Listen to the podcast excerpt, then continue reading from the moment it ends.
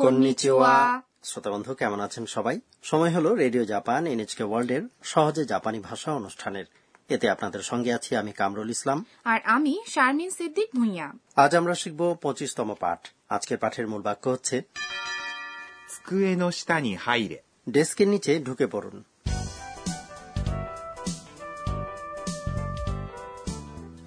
আমাদের এই আসরের প্রধান চরিত্র হচ্ছে থাইল্যান্ড থেকে আসা শিক্ষার্থী আন্না আন্না যখন অধ্যাপক সুজুকির জাপানি ভাষার ক্লাস করছিল তখন হঠাৎ স্কুল ভবন কাঁপতে আরম্ভ করলো চলুন তাহলে শোনা যাক পঁচিশতম পাঠের কথোপকথন এই পাঠের মূল বাক্য হচ্ছে 机の下に入れ。 ডেস্কের নিচে ঢুকে পড়ুন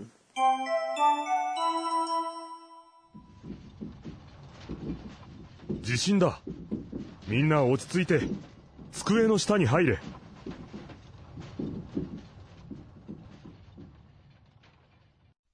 揺れは収まったようだびっくりした。日本は本当に地震が多いですね。 এবার এসব কথাবার্তা ব্যাখ্যা করা যাক অধ্যাপক সুজুকি বললেন 地震だ。 ভূমিকম্প অর্থাৎ ভূমিকম্প হচ্ছে 地震 মানে ভূমিকম্প だ。 এটি আসলে です。 কথাটির অমার্জিত রূপ যা বাক্যের শেষে বসে অধ্যাপক সুজুকি আরো বললেন みんな、落ち着いて。 সবাই শান্ত থাকুন みんな、 কথাটির অর্থ সকলে 落ち着いて。 এটি হল 落ち着きます。 অর্থাৎ শান্ত থাকা ক্রিয়াটির তে রূপ যা এখানে নৈমিত্তিক ভঙ্গির অনুজ্ঞা প্রকাশ করছে মার্জিত ভঙ্গিতে এটি হবে 落ち着いてください。 অনুগ্রহ করে শান্ত থাকুন 机の下に入れ。 ডেস্কের নিচে ঢুকে পড়ুন এটিও অনুজ্ঞাবোধক বাক্য আর এটাই হলো আজকের মূল বাক্য 机 মানে ডেস্ক যেমন ক্লাসরুমের শিক্ষার্থীরা যে ডেস্ক ব্যবহার করে の যথারীতি সম্বন্ধবাচক অব্যয় 下。 অর্থ হল নিচে 机の下 মানে দাঁড়ালো ডেস্কের নিচে এরপরে আছে に চলাচলের অভিমুখ প্রকাশক অব্যয়পদ 入れ。 মানে প্রবেশ করুন এক্ষেত্রে নিচে ঢুকে পড়ুন এই অনুজ্ঞাবোধক কথাটি যে মূল ক্রিয়া থেকে এসেছে তা হল 入ります。 অর্থাৎ প্রবেশ করা বা ঢুকে পড়া মনে হচ্ছে এই প্রথমবারের মতো আমরা অনুজ্ঞাবোধক বাক্য শিখলাম এই অনুজ্ঞাবোধক রূপটি এ ধরনের জরুরি পরিস্থিতিতে এবং যান চলাচলের নির্দেশনার ক্ষেত্রে ব্যবহার করা হয় দুর্যোগের সময় যখন পালাও কথাটি বলা হয় তখন 逃げます。 অর্থাৎ পালানো বা সরে যাওয়া ক্রিয়াটির অনুজ্ঞাবাচক রূপ 逃げろ。 ব্যবহার করা হয় এরপর অধ্যাপক সুজুকি বললেন 揺れは収まったようだ。 ভূকম্পন কমেছে বলে মনে হচ্ছে 揺れ、 মানে কম্পন 収まった。 অর্থ কমেছে এটি হল 収まります。 অর্থাৎ কমা ক্রিয়াটির তা রূপ যা দিয়ে নিষ্পন্ন ক্রিয়া বোঝানো হয় ようだ。 কথাটির অর্থ বলে মনে হচ্ছে এটি হল পরিস্থিতি দেখে শুনে বক্তার মতামত প্রকাশের একটি নৈমিত্তিক অভিব্যক্তি খেয়াল রাখবেন ইয়োদা কথাটির আগে ক্রিয়ার মার্জিত রূপ যেমন মাস ইত্যাদি ব্যবহার করা যায় না তাহলে ইয়োদা কথাটির মার্জিত রূপ কি হবে এটা হল ようです。 যাই হোক আন্না বলল びっくりした。 আশ্চর্য হয়েছি びっくりした。 মানে হল আশ্চর্য বা অবাক হয়েছি びっくりした。 এই রূপটি হল ক্রিয়ার তা রূপ এর মূল ক্রিয়াটি হল びっくりします。 আশ্চর্য বা অবাক হওয়া ক্রিয়াপদের তা রূপ দিয়ে অতীতকাল বা সম্পন্ন ক্রিয়া প্রকাশ পায় 日本は本当に地震が多いですね。 জাপানে সত্যি প্রচুর ভূমিকম্প হয় তাই না 日本、 কথাটির অর্থ হল জাপান ওয়া হচ্ছে প্রসঙ্গ নির্দেশক অব্যয় 本当に মানে সত্যি 地震 হল ভূমিকম্প が হচ্ছে কর্তা নির্দেশক অব্যয় 多い。 এটি একটি বিশেষণ যার অর্থ অনেক প্রচুর এরপর রয়েছে です。 এটি হল বাক্য শেষ করার মার্জিত শব্দ ね。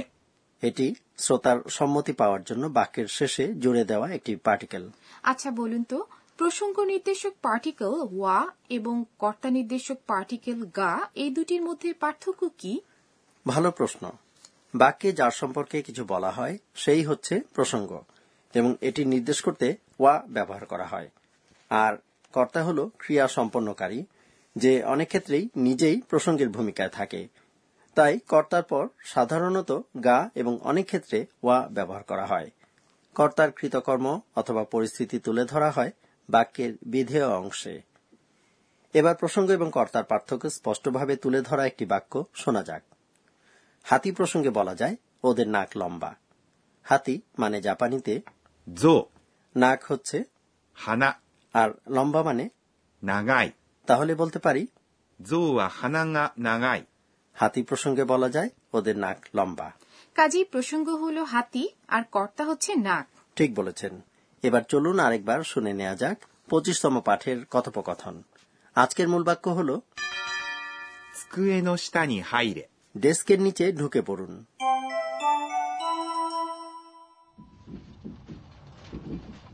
地震だみんな落ち着いて机の下に入れ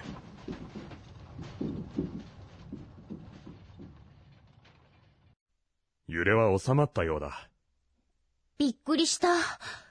日本は本当に地震が多いですね。 এবার টিচার আমাদের বুঝিয়ে দিন পর্ব জাপানি ভাষা শেখার এই আসরের তত্ত্বাবধায়ক অধ্যাপক আকানে তোকুনাগা আজকের শিক্ষণীয় বিষয়টি নিয়ে আলোচনা করবেন এই পর্বে আজ আমাদেরকে ক্রিয়াপদের অনুজ্ঞার রূপ বিশদভাবে শিখিয়ে দিন না চলুন টিচারের কাছ থেকে জেনে নেওয়া যাক 私が教えましょう টিচার বললেন জাপানি ক্রিয়াপদের মাস রূপ থেকে অনুজ্ঞা অর্থাৎ আদেশ বা নির্দেশবাচক রূপ তৈরি করার নিয়মগুলো বলছি প্রথমত যেসব ক্রিয়ার মাস রূপের ঠিক আগে এ স্বর উচ্চারণ অথবা এ কারযুক্ত ব্যঞ্জন থাকে সেক্ষেত্রে মাস বাদ দিয়ে সেখানে জুড়ে দিন রো যেমন খাওয়া 食べます。 এটি হয়ে যাবে 食べろ。 খাও আবার যেসব ক্রিয়ার মাস রূপের ঠিক আগে ই স্বর উচ্চারণ বা ইকারযুক্ত ব্যঞ্জন থাকে সেক্ষেত্রে দুরকম নিয়ম হতে পারে একটি নিয়মে কতগুলো ক্রিয়ার মাস অংশটি বদলে রো বানাতে হয় যেমন জেগে ওঠা বা 起きます。 কথাটি হয়ে যাবে 起きろ。 ওঠো অন্যান্য ক্রিয়ার ক্ষেত্রে দ্বিতীয় নিয়মটি প্রযোজ্য সেটি হল মাস বাদ দিয়ে এর ঠিক আগে থাকা ই কারান্ত ব্যঞ্জন উচ্চারণটিকে এ কারান্ত বানানো যেমন প্রবেশ করা বা ঢোকা কথাটির জাপানি আজকের পাঠে জেনেছেন 入ります。 এটি এই নিয়মে বদলে গিয়ে দাঁড়ায় 入れ。 প্রবেশ করো বা ঢুকে পড়ো পড়ুন ইত্যাদি তবে এক্ষেত্রে একটি ব্যতিক্রম হল আশা জাপানিতে 来ます。 এটির অনুজ্ঞারূপ হচ্ছে 来い。 এসো জেনে রাখা ভালো যে ক্রিয়ার অনুজ্ঞা রূপটি দিয়ে জোরালো আদেশ বা নির্দেশ বোঝায় মহিলারা সাধারণত এটি ব্যবহার করেন না পুরুষ বা মহিলা উভয়ই ব্যবহার করতে পারেন এমন একটি মার্জিত অনুরোধের ভঙ্গি হল ক্রিয়ার মাস অংশটি বাদ দিয়ে তার পরিবর্তে জুড়ে দিন なさい。 তাহলে খাওয়া 食べます。 ক্রিয়াটির অনুরোধবাচক রূপ হবে 食べなさい。 প্লিজ খান এই ছিল টিচার আমাদের বুঝিয়ে দিন পর্ব এবার ধন্যাত্মক শব্দ নিয়ে পর্ব এটি হলো ভূমিকম্পে আসবাবপত্র ঝাঁকুনির শব্দ তাই না হ্যাঁ জাপানিতে এই পরিস্থিতিকে বলা হয় ガタガタ。 শুনলেন ガタガタ。 এটি দিয়ে বোঝায় কিভাবে তাক এবং ডেস্ক অল্প অল্প ঝাঁকুনি খায় ভূমিকম্প সম্পর্কিত আরেকটি শব্দ শুনে দেখুন ぐらぐら。 এটিও শুনলেন ぐらぐら。 এটি দিয়ে বাড়িঘর এবং আসবাবপত্র বেশ জোরে জোরে এবং বারবার কাঁপুনির এবং কোনো কিছু অস্থিতিশীল হয়ে পড়ার পরিস্থিতি বোঝায়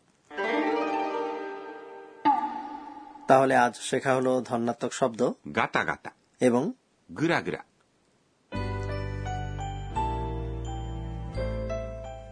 ভাষা শেখার আসর শেষ করার আগে সময় হলো আন্নার স্বগতোক্তি শোনার আজকের ঘটনাগুলোর দিকে ফিরে তাকিয়ে আন্না নিজে নিজে বলছে えーっと、今日は、 ভূমিকম্প হলে প্রথমেই যা করতে হবে তা হলো রেডিও বা টেলিভিশন থেকে এই সম্পর্কিত খবর শুনে নেওয়া আমাকে এমন কিছুই করতে বলা হয়েছে বন্ধুরা আশা করি আজকের পাঠ আপনারা উপভোগ করেছেন এই পাঠের মূল বাক্য ছিল 机の下に入れ。 ডেস্কের নিচে ঢুকে পড়ুন আগামী পর্বেও আমরা আন্নার ক্যাম্পাস জীবন সম্পর্কে জানব শ্রোতা বন্ধু তাহলে আবার দেখা হবে মাতা ওয়াই সীমাশো